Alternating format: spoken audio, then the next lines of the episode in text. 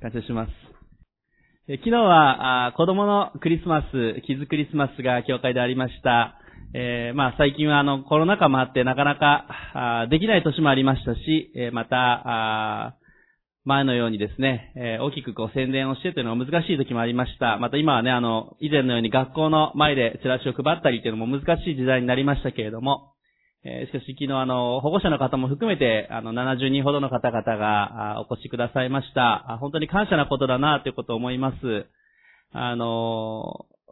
主が本当に招いてくださって、そして、え、多くの方々が、あまたね、あの、子供さんを連れてきた親御さんも一緒に、あの、メッセージを聞いてくださったり、また教会につながる機会となりますので、本当に感謝なことだなということを思います。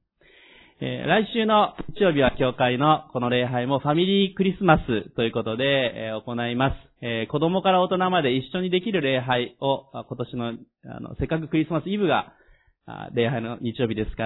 ら、できればと思っています。礼拝の中で、あの、子供向けのクリスマスの、まアニメを少し流して、えー、そしてクリスマスソング、そして、メッセージも、もう少し若い世代もわかる内容にして、共にこの場所で一緒に礼拝を捧げることができれば、そのように思います。ぜひご家族やご友人の方お誘いいただければと思いますし、えー、ね、子供から大人まで一緒にこう、クリスマスをお祝いすることも本当に大切なことだと思います。えー、もしかするといつもと違うスタイルでというふうに思われる方もあるかもしれませんが、あでもそれも特別なクリスマスの機会として、えー、共に迎えていくことができれば、そのように思います。昨日来てくださった方々の中でもですね、ファミリークリスマス来たいと言ってくださった方々もありましたので、楽しみにしたいと思います。また午後にはね、イエスのクリスマスがありますけれども、えー、そちらの方も、えー、一人でも多くの子たちが来ることができればいいなということを思います。まあ、ちょっとね、若い子たちクリスマスイブでどれぐらい来てくれるかわからない部分もあるんですけれども、えー、しかし、あの、昨日のキッズクリスマスのようにですね、え、私たち、あの、どれぐらい来るかなって不安に思っていても、主が答えてくださる、そのように思います。え、ぜひ期待していきたいと思います。え、今日ですね、えメッセージは、ルカの福音書の一章から語りたいと思っています。ルカの福音書の一章の5節からのところです。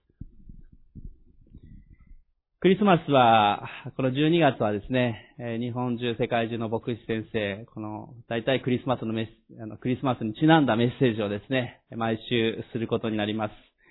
えー、箇所が限られることもありますので、今週はどこからしますかみたいなのをですね、お互いに いろいろ聞いたりとかですね、する場合、あの、また、えー、そういう先生方もおられるんですけれども、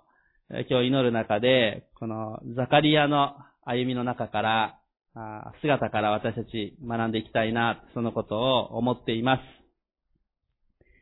ルカの福音書の一章の、5節から7節をまず最初にお読みさせていただきます。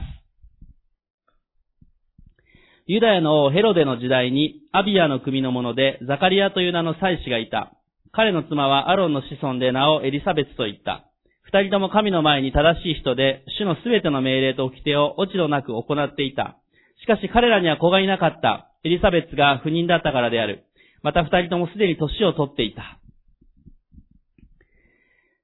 このヘロデ王の時代に、えー、ザカリアという名前の祭司がいたというふうに五節に書いてあります。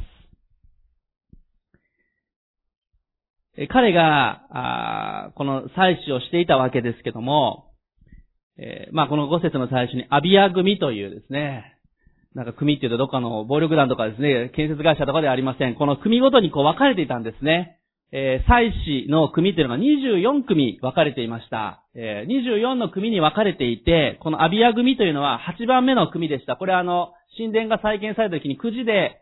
えー、どの組がどの州にえ神殿で奉仕をするかということが決められていたんですね。そして24組ありますので、年に2回、1週間ずつ、だから年に2週間ということですね。まあ、半年に1回、1週間ずつ、この24の組が1週間、この神殿で放置することが順番に回ってきました。えー、そしてこの8番目のアビア組に、この、あザカリアはいたわけです。まあ、どんな人かというのが、6節に書いてありますが、このザカリアもそして、妻のエリザベツも、神の前に正しい人で、主のすべての命令と掟を落ち度なく行っていた。そのように書かれています。まあ、すごいなと思いますね。主の前に正しく聖書に書いてあるわけですね。すべての命令と掟を落ち度なく行っていた。素晴らしいな、そのように思います。まあ、別の訳ですと、非難されることなく行っていた。神の前にも人の前にも正しい人であったわけですね。しかし彼にも、彼らにも悩みがありました。それは、子がいなかったと7節に書いてあります。エリザベスが不妊であった。そして二人はもうすでに年を取っていたって書いてあります。さあ、そんなザカリアにですね、えー、あることが起こってきます。えー、8節9節をお読みします。さて、ザカリアは自分の組が当番で神の前で祭司の務めをしていたとき、祭司職の慣習によってくじを引いたところ、主の神殿に入って香を焚くことになった。ザカリアのこのアビア組が神殿で奉仕をする、えー、その時にですね、えー、ザカリアに、えー、口で、えー、香を焚く係が当たるわけです。まあ、実はこの1年に2回1週間ずつこの香を焚くという係が当たるわけですけれども、この、えー、1日に2回この神殿の奥で香が焚かれていましたが、祭司の中から1人入っていって光沢係をするわけです。そしてそれはくじで決められていて、えー、まあこれはね、あの、大きな、大きな役割だったわけですね。まあくじというのは当時主の身胸を表していて、えー、そして、えー、祭司はですね、全体で2万人ほどいましたので、まあくじで1人当たるわけですから2万分の1の可能性なわけですね。で、えっ、ー、と、大体調べてみるとですね、一生涯でこのえー、功を炊くという係が当たるのは、一生涯に大体一回あったかないかであったというふうに言われています。えー、まあ、多くの者たちが一生この功を炊くという素晴らしい役割に当たることなく一生を終えた祭司たちも多かったわけですね。え、そして、まあ、ユダヤのいろんな書物を見ていくと、まあ、最大で一回しか当たらないようにということもされていたようです。ある人たちが、ある人だけがですね、くじいっぱい当たってですね、ね、ある人だけがなんか、まあ、あの、年末ジャンボ宝くじとかですね、今いっぱい人が並んでますけれども、あの誰かだけがいっぱい当たるとかじゃなくてですね、このくじはですね、一人一回当たるように、そしてそれでもなお当たらない人たちもいたわけです。どのタイミングで当たるか、それもわからないわけです。しかしこの8節9節を見ていくと、ザカリアは、ついにこの時にくじが当たって、こうを炊くパンがやってきたというふうに書いてあります。まあ、もっと早くザカリアが若いうちに当たってもよかったわけですね。もっと早く当たった、当たりたかったかもしれません。でも彼はずっと待ち望む中で、ついにこの光沢係というのが、この年、この時にやってきたわけです。主はザカリアのことを忘れておられなかった。そのように思います。ザカリアが、この役割は祭司たちも長年願っていたことです。この神殿の奥に入ってこう炊く。ザカリアのこの祈りを、もしかしたら自分には一生当たらずにこの役が終わるんじゃないかなっていう、もしかしたら不安もあったかもしれないですね。え、年を取っていましたから。しかしこの時に彼にその役が回ってきたわけです。10節から20節少し長いですけれども、お読みいたします。彼がこう炊く間、外では大勢の民が皆祈っていた。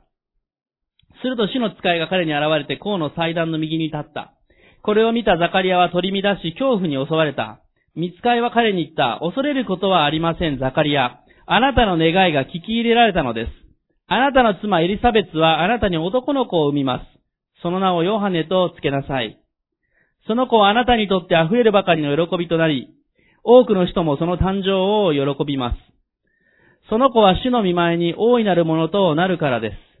え彼は葡萄酒や強い酒を決して飲まず、また、母の体にいる時から精霊に満たされ、イスラエルの子らの多くを彼らの神である主に立ち返らせます。彼はエリアの霊と力で主に先立って歩みます。父たちの心を子供たちに向けさせ、不従順な者たちを偽人の思いに立ち返らせて、主のために整えた、整えられた民を用意します。ザカリアは見つかりに行った。私はそのようなことを何によって知ることができるでしょうかこの私は年寄りですし、妻ももう年を取っています。見つかいは彼に答えた。えーこの私は神の前に立つガブリエルです。あなたに話をし、この良い知らせを伝えるために使わされたのです。見なさい、これらのことが起こる日まであなたは口が聞けなくなり、話せなくなります。その時が来れば、実現する私の言葉をあなたが信じなかったからです。まあ、少し長い箇所今読みましたけれども、ザカリアは甲を焚く番が当たり、奥に入っていき、この栄えある役割を果たしていました。大勢の民が表にいて、ザカリアが入っていて甲を焚くのを、えー待ちながら祈っていたということが10節に書かれています。この神殿で焚かれる甲というのは、民の祈りを表すことであるというのが旧約に書かれています。人々が見守り、まあ、まさに栄えある仕事として彼は中に入っていき、こう焚いている時に、なんとこの時に限ってというか、この時を待っていたかのように、見つかいがやってくるわけですね。信仰者であったけれども、このザカリアは、12節を見ると、恐怖に襲われたとあります。まあ、恐怖に襲われて当然だと思いますね。こうたく番として中に入っていったら、見つかりがわーっとやってくるわけですね。あの、可愛らしい天使の姿を思い浮かべるかもしれませんが、あの、天使たちというのは戦う役割も旧約で書かれていますから、きっとこう、まあ、西洋の絵とかだとですね、かなり、あの、天使たちムキムキな体しててですね、ムキムキの体にこう、羽がついていてみたいな武具を持っていたりしますけれども、まあ、きっとどっちかというといかつい見つかりだ、じゃないかなと思いますが、しかもですね、この見つかりは自分の名前を19節でガブリエルですって言うわけですよ。まあ、ザカリアは、このガブリエルという名前も知っていたことでしょうね。まあ、もちろん知っていました。あの、ダニエルの時代にダニエルの前に現れたガブリエルなわけです。えしかし、あのダニエル、ある意味以来というか、この人の前に現れたこのガブリエルがですね、まあ、400年ぶりぐらいですよ。400年前ぐらいにあの、ダニエル書に出てきたあのガブリエルが、目の前に現れてですね、見つかりだって、私はガブリエルだって言われてもですね、いや、400年前のあの噂に聞いてた、見たこともないけどね、あの、ガブリエルさんですかって、それは、恐怖に怯えるし、驚いて当然だと思います。えー、私がその場にいてもびっくりすると思います。ねえ、400年前って戦国時代ぐらいに出てきた、あの見つかりのあの方ですかっていう感じですね。しかもこのタイミングでなくてもと思ったかもしれません。13節見ると見つかりは恐れることはありません、ザカリアってね。まあ冗談のようにですね、恐れることはありませんっていうふうに言うわけです。しかし、この10節から20節のあたりを見ていくときに、主がザカリアのことを覚えておられたことがよくわかります。13節この恐れることありません。ザカリアの後で見つかいはこう言います。あなたの願いが聞き入れられたのです。あなたの妻エリザベツはあなたに男の子を見ます。その名をヨハネとつけなさい。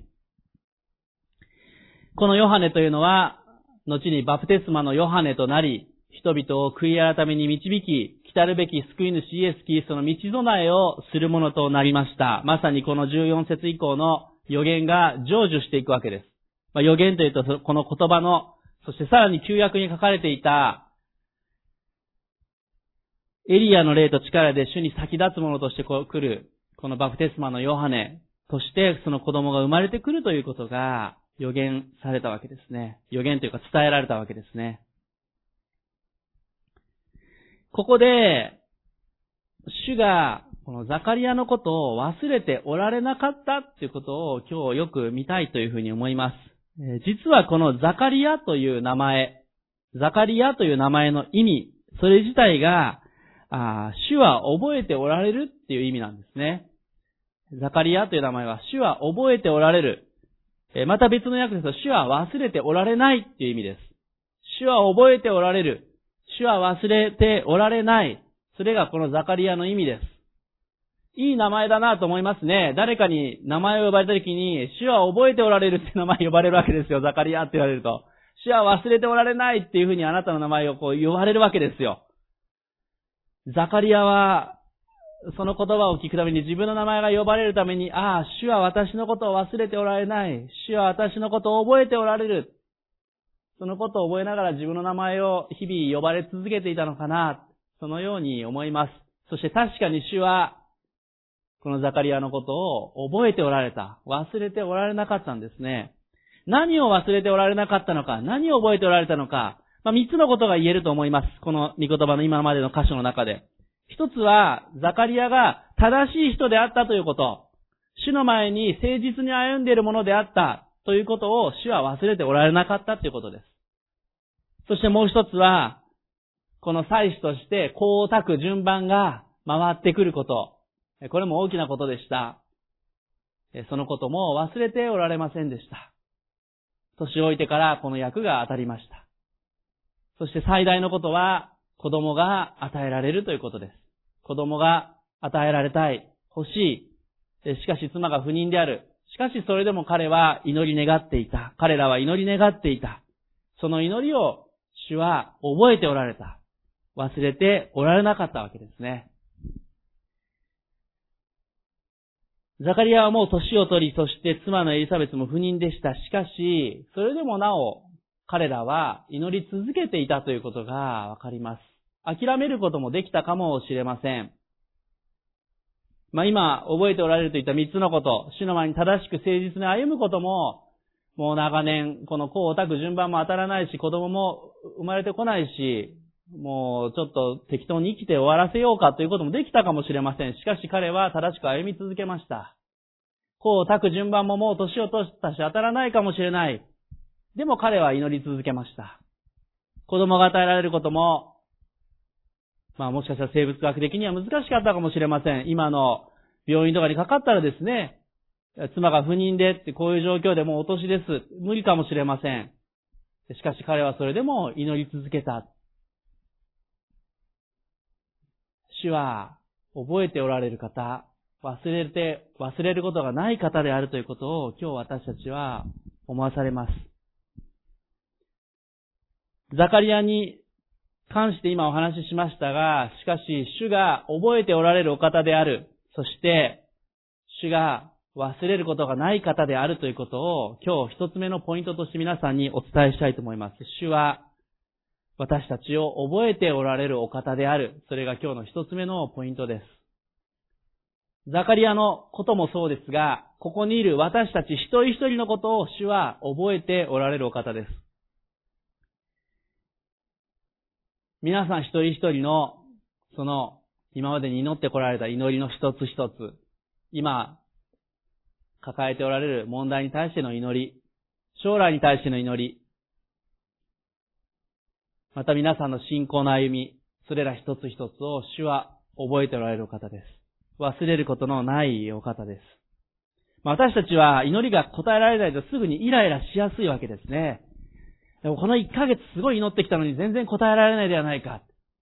1年祈ったのに答えられないではないか。私たち、特に日本人は時間にきっちりしているところがありますから、答えられないとイライラしやすい。違う方法何かないかって考えやすいわけですね。少しでも聞き届けられやすいこう神社や仏閣を回るクリスチャンでない方々もおられます。えー、ね、電車やバスも時間通りに来ますから、日本。そんな国他にはほとんどないわけですよ。私たちはすぐにこう、まあ、見返りを求めたり、すぐに答えられたい。まあ、逆に言うと諦めやすいところがあるかな、というふうにも思います。しかし聖書を見ていくと、聖書の信仰者たちは長年待ち望む者たちであったということです。アブラハムもそうでした。モーセもそうでした。ダビデもそうでした。イスラエルの民がこの救い主を待ち望んだこともそうでした。聖書を見ていくと、祈りがすぐに答えられたケースも確かにあります。しかし、時間がかかったケースも多く書かれているわけですね。私たちがなかなか祈りが答えられない、状況が変化しない、そのような中でも私たちは祈り続けるべきです。主に願い続けるべきです。そして主は、その私たちの祈りを信仰を忘れておられません。覚えてくださっています。あのアブラハムに息子が与えられた時も、モーセがイスラエルの民を導いた時も、ダビデが王の油注ぎを受けながらもその後、サウル王様に命を狙われながら逃げていき、後に王になった時も、主は最高のタイミングを用意しておられました。私たちに対しても最高のタイミングを用意してくださっている、そのように思います。ザカリアにとって、この見つかいガブリエルがやってきたのは、最高のタイミングであった。そのように思います。救い主の前に来る、道を整えるバプテスマのヨハネとして生まれる息子。このタイミングは主にとってベストだったわけですね。皆さんにとって祈りや願いはあるでしょうか、今日、このクリスマスの前の週ですけども、私たちは祈り続けたい。信仰を持ってザカリアのように、主は覚えておられるって名前が呼ばれるために、彼、名前が呼ばれるたびに彼がそれを握りしめたように、私たちも今日握りしめたい。そのように思います。実はこの、先週ですね、えー、まあ、先週の日曜日に、あの、柴橋市長が私たちの教会の礼拝に来てくださってお明かしをしてくださいました。えー、感謝でした。えー、そして実はあの、前々から柴橋市長と、まあ私はあの、牧師の息子同士、そして、あの、昔からの友人なわけです。あの、柴橋市長私の一個上で、柴橋市長の奥さんは私の高校の一個後輩なんですけれども、柴橋市長と、あの、実は前々から、この前の水曜日にですね、えー、一緒に、えー、岐阜のキリシタンの殉教地で祈り会をしようということを柴橋市長から声がかけられていてですね、あの、一緒にしましょうっていうふうに、え話していました。まあ私としばし長実は二人とも歴史専攻なんですね。あの、岐阜お城研究会にですね、あの、まあしばし長が副会長なんですけど、私も、え行っていたりするんですけれども、まああの、この岐阜にも多くのキリシタンがいたわけですけども、そのキリシタンの意向というのはほとんど残ってないわけです。で、その場所で覚えて祈り会をしようと。まあ私がいろいろとね、歴史の場所とかいろいろ回ったりするのを知っているので、ちょっと、あの、調べて一緒に行きましょうと話していました。えそしてついに、まあ水曜日にそれを、あの、したわけですね。え大先生ご夫妻、そしてまた加藤長老も来てくださってですね、一緒に祈り会をしました。え場所はあの、笠松の河川敷にですね、えー、河原のところ、河川敷のところに、あの、ダイウス塚というですね、ダイウスって、まあ、デウスから取られていますけど、大臼塚という塚があるわけです。えその場所がキリシタンたちの殉教の地であり、そこに遺体が埋められた場所です。そこで祈り会をしました。その祈り会に向けて、この岐阜の地含めてですね、え歴史を私ももう一度改めて、えー、いろいろと書物を見たりもしました。まあ、この岐阜の地のキリスト教宣教というのは宣教師たちがあの戦国時代に信長のところに会いに来たところから始まります。えー、信長の許可を得て、岐阜城下で、えー、キリスト教の宣教が始まり、多くの方々が救われていきました。えー、信長の孫の代になっても、信長の孫もキリシタン大名だったわけですね。えしかし、え秀吉の時代になり、まず最初に迫害が起こり、えそして、え江戸幕府の時代になって、大きな迫害が起こっていったわけですね。1630年代頃から特に大きな農備崩れという、えー、まあ、崩れというのはキリシタンたちの、そのね、あの、迫害のことを表しますけども、えー、その時にこの、えー、まあ、終わり、そしてミノのあたりで2000人の、約2000人のキリシタンがその時期に殉教をしました。まあ、特にですね、この教会の近くで言うと、あの、犬山の五郎丸のあたりは、村人、200人いた村人の半分が殺されたということが記されています。また、蟹市の、えー、塩村というあたりもですね、一大キリシタン拠点だったわけですけども、そこの方々の多くも、あ殺されました。まあ、そこから、こう、連れてこられた方々が、あ愛知県の方であったり、また、笠松の河原のところに連れて行かれ、そこで貼り付け刑になり、キリストを否めば命ながらえるけれども、そうでない場合は殺すぞと言われ、そして信仰を守り通して彼らは殉教していったわけです。そして遺体がそのまま埋められたものもあれば、えー、もう一度その遺体であったり、生きたままだったりですけども、刀の試し切りに使われて、えー、惨殺されて死んでいった方々が多くあったわけですね。当時の書物を見ると、このように書かれていました。喜んでキリストのために彼らは死んでいった。喜んで死んでいったということが書かれています。また、死の最後まで迫害する者たちのために祈り、特に政治を行う為政者たちのために、指導者たちのために祈っていたということが書かれているわけですね。まあ、ちょうど水曜日にその400年経ってですね、えー、しばし師匠や私たちクリスチャンが共にあの河川敷に集まって祈っている時にですね、まあ、これらのいろいろ調べていく中で思わされたのが、あの400年前にこの場所で最後まで信仰を守り通して祈り続けた方々の祈りに確かに主は聞いてくださったんだなということを思いました。自分たちの信仰のために喜んで死んでいったというだけではなくて、民が救われるようにという彼らの祈り、そして政治を行う者が救われるようにという祈りに確かに主は答えてくださって、クリスチャンの岐阜の市長さんと共に、また私たち岐阜で、クリスチャンとして建てられている者が共にその場所で祈ることができる、感謝なことだなというふうに思いました。400年前の祈りに答えてくださった一つが私たちの存在であるなということを思いました。彼らが殉教していた時には人々は嘲笑ったことだと思います。殉教していた者たちの土地が取り上げられて、あの、彼らはクリスチャンだって言った人たちの土地になっていったり、庄屋たちの土地になっていったわけですね。そしてキリシタンを出した家族というのは、生き残った者たちも、全員村八部のまま明治時代を迎えていきました。人々は嘲笑い、彼らは無駄な命だったんじゃないか、無駄な死だったんじゃないかという人たちもあったかもしれません。しかし主はその祈りを400年経っても忘れておられず、今日私たちは自由に福音を聞き、こうして礼拝を捧げることができるという恵みに預かっています。主は祈りに応えてくださる方、忘れることがない方であるということを思わされます。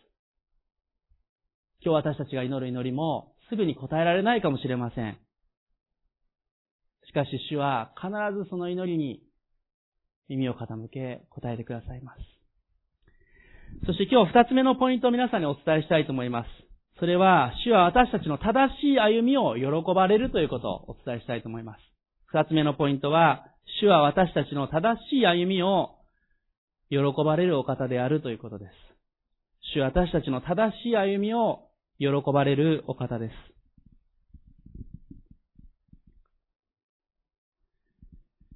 ザカリアが選ばれた理由の一つ、それが先ほどの六節にあった、この二人とも主の前に、神の前に正しい人で主のすべての命令と掟を落ち度なく行っていたっていうこと、やはりこれは大切なことであったと思います。くじで偶然当たったとかですね。まあ、神の身胸を表すためにそのようにしていたということはありますけれども、しかしそれを超えて、主は彼らが神の前に正しい人であったということを覚えておられました。主は誠実なものを、正しいものを、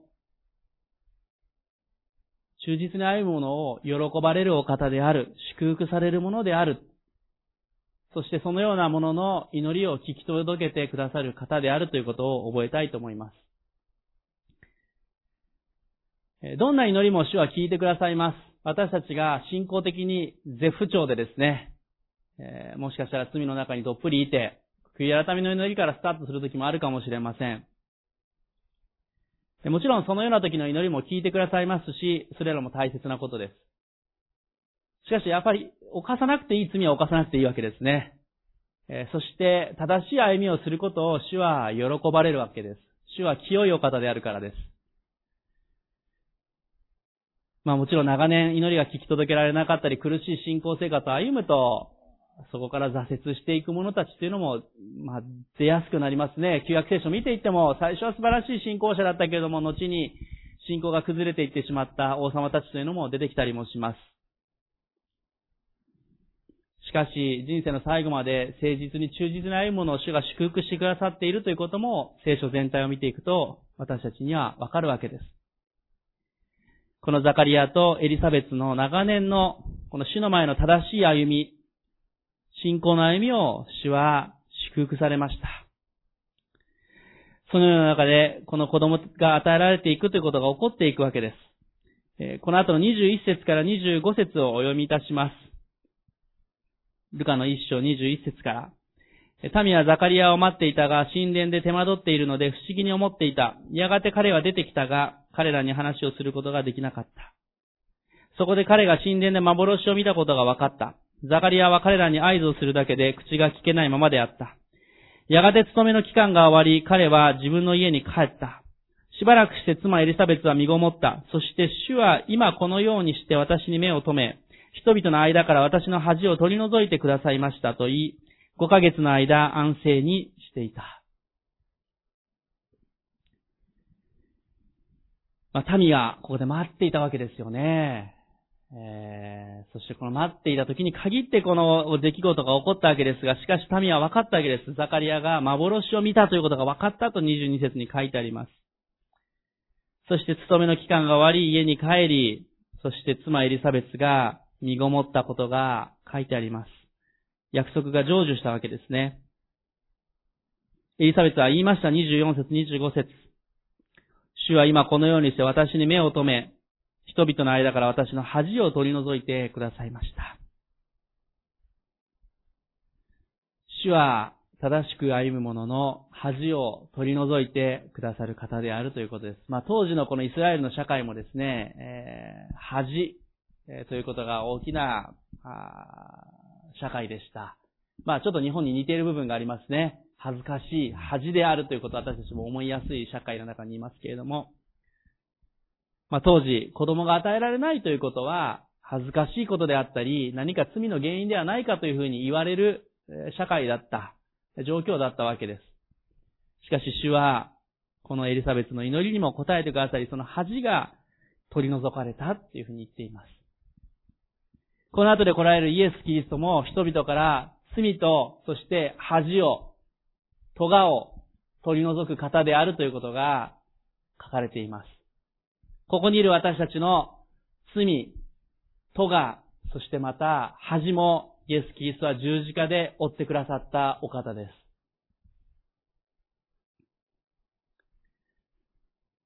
私たちにとって過去の恥であったり、今抱えている恥であったり、様々なこと、恥ずかしいなと思うこと、弱さもあるでしょうか。それらも主は取り除いてくださるお方です。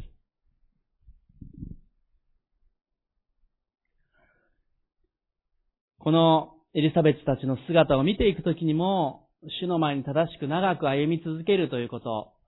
苦難も多いけれども素晴らしいことだと思います。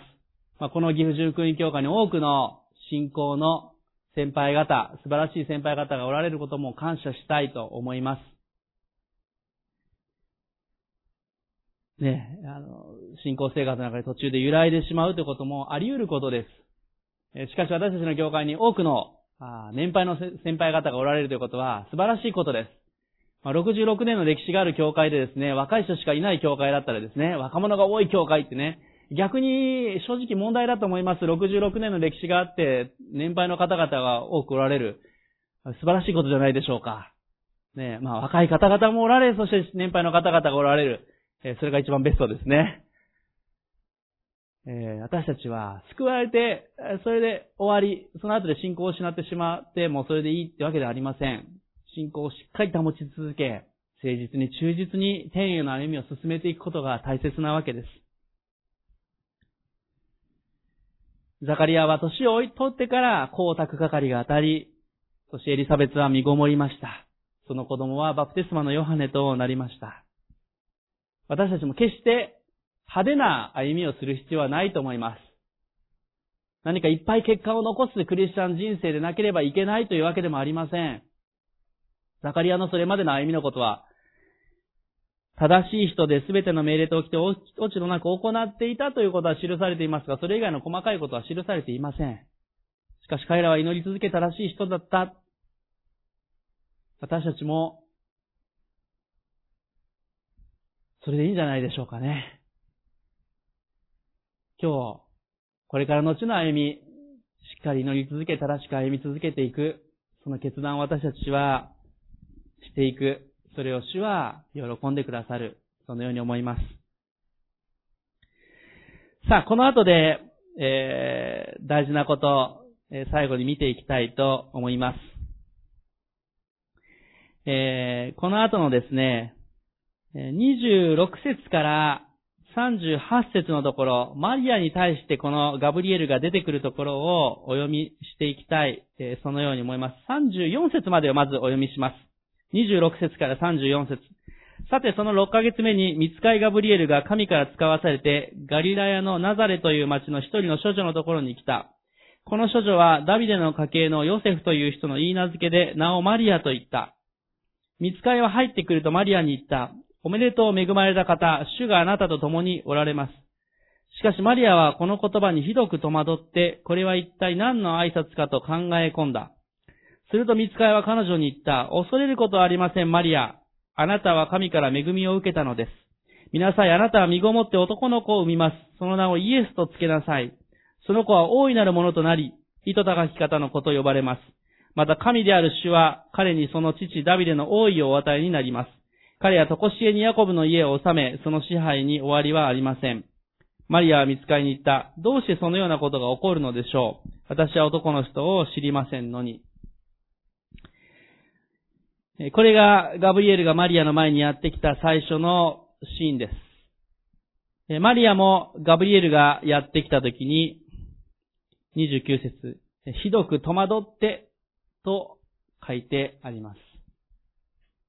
まあ、ザカリアの時と同じですね。えー、あれびっくりしますよね。見つかりが急に目の前にやってきてですね、また400年前のあのダニエルの時代のあの、見つかりですよ。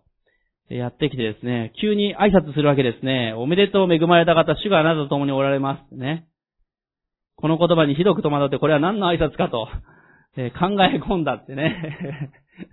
まあそりゃそうだろうなっていうふうにも私たち思いますね。えそしてこの後であなたは身ごもります。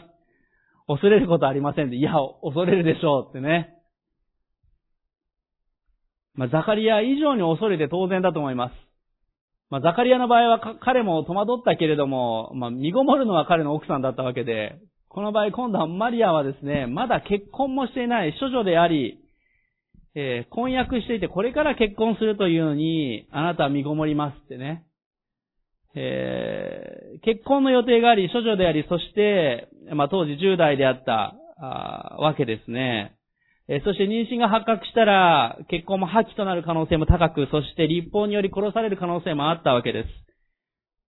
まあ、当時のこの、まあ、ナザレのあたりであったりするとですね、人口は500人ぐらいですから、大体顔みんなわかるわけですよね。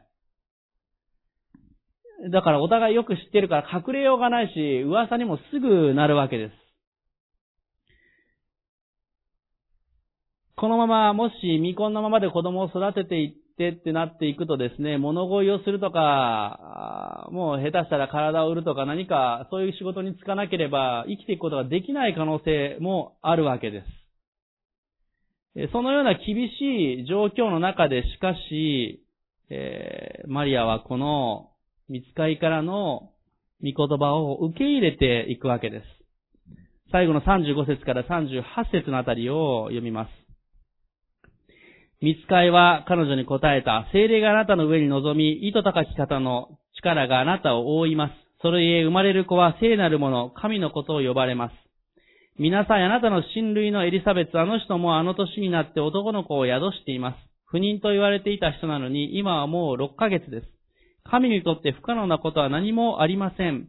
マリアは言った。ご覧ください。私は主のはしためです。どうぞあなたのお言葉通り好みになりますように。すると、見つかいは彼女から去っていった。ここでマリアの素晴らしいこと、それは神の言葉を素直に受け入れたということです。最初は驚きました。びっくりし、そして考え込んだ彼女でしたが、しかし見つかいが説明をしていき、この生まれるものが神の子、救い主であるということを伝えたときに、その時に彼女はそれをその場で受け入れたということが書かれています。38節マリアは、私は主のはしためですと答えています。このはしためという、ここで使われている言葉は、奴隷という言葉が使われているわけですね。私は主の奴隷です。主のものである。まあ、奴隷というのは当時、主人のものであり、主人に使えるものであったわけですね。私は主に仕えるもの、主のものですという宣言を言います。そして彼女はさらに言います。好みになりますように。まあ、これ英語で let it be to me っていうね。好みに、私にそれが起こりますようにっていう強い意味のある言葉です。まあしかしこれがちょっとですね、あの、ちょっと言葉をちょっと切って使うとですね、最初の let it be だけがですね、あの、ビートルズの曲で使われてですね、なるがままになればいいっていう意味にですね、違う意味に使われるわけですね。まあ、ちょっと、あの、ちょっとでかかなり意味が違いますので、あの、すいません、ビートルズ好きの方々には申し訳ありませんけれども ここでマリアが言ったのは、なるがままになればいいって言ったわけでは全くありません。その反対なわけですね。私にそれが起こりますようにって、好みになりますようにっていう強い意志を彼女は示したわけです。あなたのお言葉通り、好みにそれが起こりますように。まあ、ここを見るときにマリアはさすがに素晴らしい信仰者だなと、選ばれたものだなということを思います。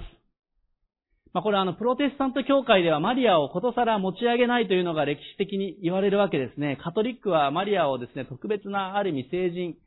えー、神の子を身ごもるわけだから、もう、なんていうか、神と人の間のような存在に高く崇める、まあ、マリアに信仰したり、マリアを崇拝するというのは、やっぱりそこから生まれるわけです。私たちにとってマリアは崇拝する対象でなく、同じ人であり、同じ信仰者の一人であります。でも、マリアをああまりこう引き落とす必要もないと思います。マリアは素晴らしい信仰者であるというのは事実だと思います。こんなこと言われてすぐにその場で受け入れるというのは本当に素晴らしい、若いけれども素晴らしい信仰者だなということを思います。あの長年神殿で使えたザカリアですら、先ほどの箇所を見ると信じることができなかったって書いてあるわけですね。さっきの一章の18節19節を見るとですね、ルカの一章18節ザカリアは見つかりに行った。私はそのようなことを何によって知ることができるでしょうかこの私は年寄りですし、妻ももう年を取っています。見つかりは彼に答えた。この私は神の前に立つガブリエルです。あなたに話をし、この良い知らせを伝えるために使わされたのです。皆さんこれらのことが起こるまで、起こる日まであなたは口が聞けなくなり話せなくなります。その時来れば、実現する私の言葉あなたが信じなかったからです。あの、ザカリアも素晴らしい信仰者です。諦めない祈り手でした。でも彼の中で長年祈ってきたけども聞かれてないのに、このタイミングで聞かれるのかなっていう不安や葛藤もあったんですね。まあ、マリアは素晴らしい信仰者であると思います。ザカリアとマリアと比べる必要はありませんが、マリアは若く、あの状況の中でそれでも受け入れていった。ザカリアも受け入れたんだけども戸惑ったということが書かれています。まあ、このマリアの姿本当に素晴らしいなと思いながら、ザカリアの姿からも私たち思わされることがあるんですね。このザカリアの姿というのは、私たちのある意味信仰者の現実を表しているなということを私はこの箇所を見ながら思います。長年祈り続け、長年正しく歩み続けた。いや、祈ってるわけですよ。妻が不妊でも子供が与えられるように彼らは願い祈り続けたというふうに書いてあるわけです。でも現実的にあなたの子供生まれますよって言われた時に、いや、本当ですかってね、疑う心もあって、すぐに信じられない心もあったんですね。でもこれって私たちの現実にもそうかもしれないです。長年、なかなか聞き届けられない祈り、あの家族の救いが、この病の癒しが、祈っていて癒されてほしい、祈っていて救われてほしいって祈ってるんだけど、いざそれが聞き届けられるって時になったら、本当ですかって言ってですね、えー、なんか不安になってしまう。なんか信じきれなくなってしまう。まあ、これも私たちの一つの現実だなっていうことを思います。でそういう意味で、このザカリアの姿も書かれているのも感謝なことだなって思うんですね。いや、これがザカリアが素直に、はい、わかりましたって言ってですね、受け入れてたらですね、なんだか、あの、すごい信仰者とそうでない人ばっかり書かれている聖書になりますが、ねみんながマリアみたいだったらですね、すごいことになりますけれども、そうじゃないわけですね。ザカリアのあの、困惑する姿が書かれていることも感謝のことだなっていうことも思います。私たちも信仰の葛藤の中にあるわけですね。祈り続けながらも不安があるわけです。この祈りは聞き届けられないんじゃないかっていう不安です。でもその不安があることを、そのまま主に言えばいいと思いますし、それがあることで、諦めてしまう必要はないと思います。あのザカリアがですね、信じることができない自分が祈りながらも信じることができないザカリアの姿を見たときに見つかりがですね、うーん、あなたはちょっと不十分だからやっぱりあなたはやめとくってもう少し数年してから違う人のところに子供を与えようってならなかったんですよね。それでもなお、このザカリアの祈りを、誠実な姿を主は祝福されて予定通り、このバプテスマのヨハネを彼らに与えられました。感謝なことだなっていうふうに思います。ここにいる私たちも信仰の葛藤の中にありますが、弱さを抱えますが、しかしその中で主を見上げ続けていきたい。そのように思います。先ほどの御言葉の箇所に戻ります。ルカの福音書の一章の37節見つかいは、こう言いました。ルカ一章の37節神にとって不可能なことは何もありません。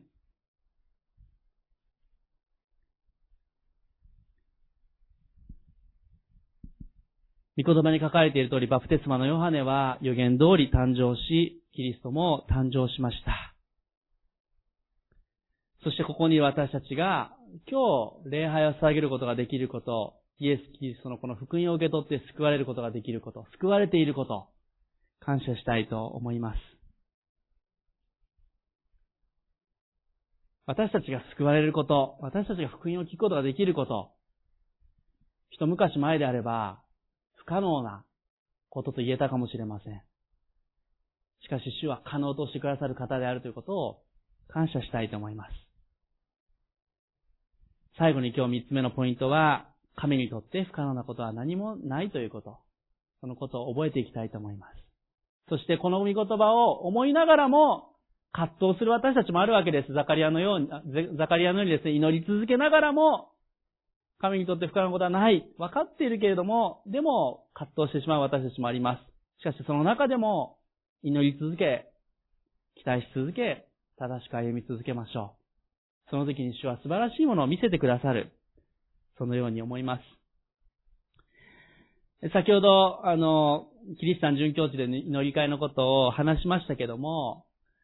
えー、あの笠松で殉教が起こる前の最初のキリシタンの迫害で有名なのは長崎で26聖人ですね、26人が貼り付け刑になったというのが、秀吉の時代に起こったのが、ある意味最初の大きな始まりだったわけです。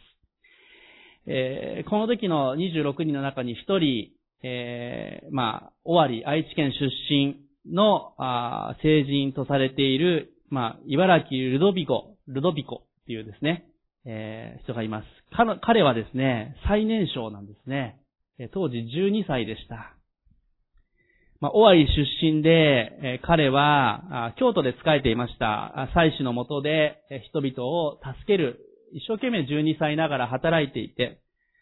えー、司祭が捕まるときにですね、彼は若いゆえに除外されたんですけれども、しかし、私は信仰者です。私も捉えてくださいって自ら自分を差し出していくわけです。そして彼は、京都で耳を切られ、市中引き回しの後でそのまま長崎まで連れて行かれ、そして彼は長崎で貼り付け刑になっていきます。その貼り付け刑になる前に、えー、彼の姿を見ていた役人のですね、寺沢半三郎という、まあ、お兄さんは寺沢広隆という大名になる。まあ、後にキリシタンを大きく、キリシタンだったけども、後に信仰を失って迫害するものになってしまった兄を持っている、この寺沢半三郎からですね、このルドビコは一つの申し出を受けます。えっと、お前の命は私の手の中にある。私の養子になれ。そうすればお前は助かるのだ。何も死に急ぐ必要はないじゃないか。この寺沢半三郎はルドビコに言います。それに対してこの12歳のルドビコは答えます。ありがとうございます。それでは喜んで養子にさせていただきます。しかし、キリストへの信仰、それだけは捨てることは私はできません。だからこの信仰だけは守らさせていただきます。そのように答えました。すると、寺沢は答えます。それだけではダメだ。キリストへの信仰だけはダメだ。それさえ捨てれば、あとは何をしても構わない。信仰だけは捨てなさい。このように寺沢は言いました。その時に最後にルドビコはこう答えます。お役人様、キリストがくださる永遠の命を失って、この世であと50年生きたところで何になりましょう。私はキリストと共に永遠のパライソなる天国に行きとうございます。あなたの方こそ、このイエス・キリストを信じて私と一緒に天に参りましょう。この12歳のルドビコは、最後に長崎の形状で私がかかるべき十字架はどこですかって聞きながら十字架にかかり、彼は命を落としていきました。その話は今も語り継がれているわけですね。まあ、長崎にも、あの、その像が立っていますし、また、一宮のあたりにもそれを検証する日も立っていますけれども、12歳のルドビコは、自ら自分で私はクリスチャンですと言い捉えられ、最後まで信仰を失えば、捨てれば生きていけるよって言われたけども、それを望まなかった。私は永遠の命を持って天に行きたいんだ。はっきり彼は信仰を告白して、地上での命を終えました。しかし、どうでしょうこのルドビコの歩みを見るときに、主は、この幼い者の信仰を確かに見ておられた方だなということを思います。素晴らしい信仰だなということを思います。そしてこのルドビコや多くの方々のこの祈りというのに主は聞いてくださって、答えてくださるお方だなということを思います。何十万人の殉教した方々のその祈りに応えてくださって、今日私たちが日本で信仰を持つことができること、当時不可能と呼ばれたけれども、今私たちが救われて、この地に置かれていること、主は不可能を可能にしてくださった表しの一つが、ここにいる私たち一人一人です。主は私たちを覚えておられるお方です。ザカリアの名前がそうであったように、ここにいる私たち一人一人の祈りも、私たち一人一人の存在も主は忘れておられず、